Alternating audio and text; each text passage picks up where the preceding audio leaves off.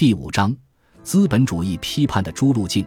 如果说总体性的立场是我们赖以把握社会现实的立场，那么对那些试图寻找资本主义探究路径的人来说，资本就是可走和要走的诸条道路的地图。那些道路也为资本之光所照亮。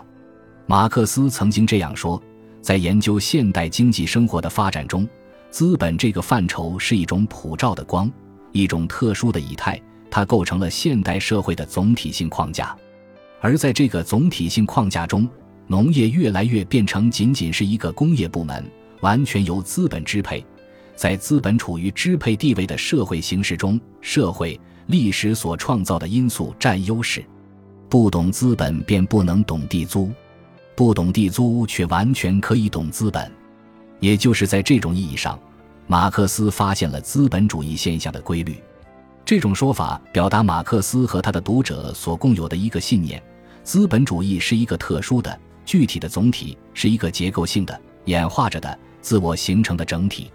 但马克思又说，资本范畴表现现代资产阶级社会的，也常常只是个别的侧面。因此，这个一定社会在科学上也绝不是在把它当做这样一个社会来谈论的时候才开始存在的。这必须把握住。求真。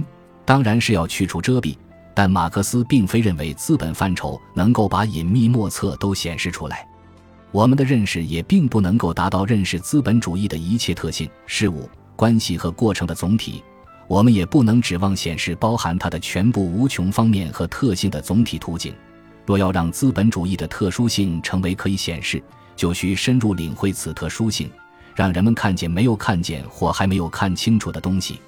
资本主义是不断受到资本的限制，同时又不断打破这一限制的一种体系。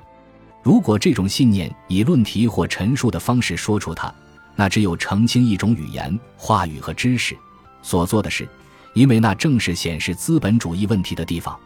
当然，马克思告诉我们，这里存在着对资本主义言说是否适当的问题，因为哪些能够明说。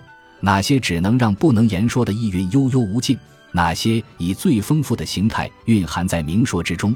这必须把握住，却又非常困难。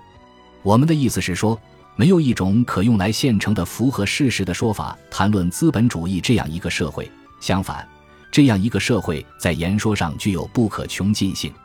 因此，我们试图通过马克思的朋友和敌人，沿着诸种对资本批判的互相纠葛的路径展开。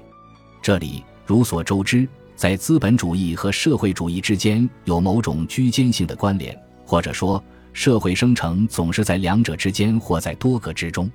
无论是历史时间论题、话语理论、反抗废除时间的对历史唯物主义之数学化，还是对资本根本原则的批判等等路径，都表现了资本主义和社会主义之间的联系。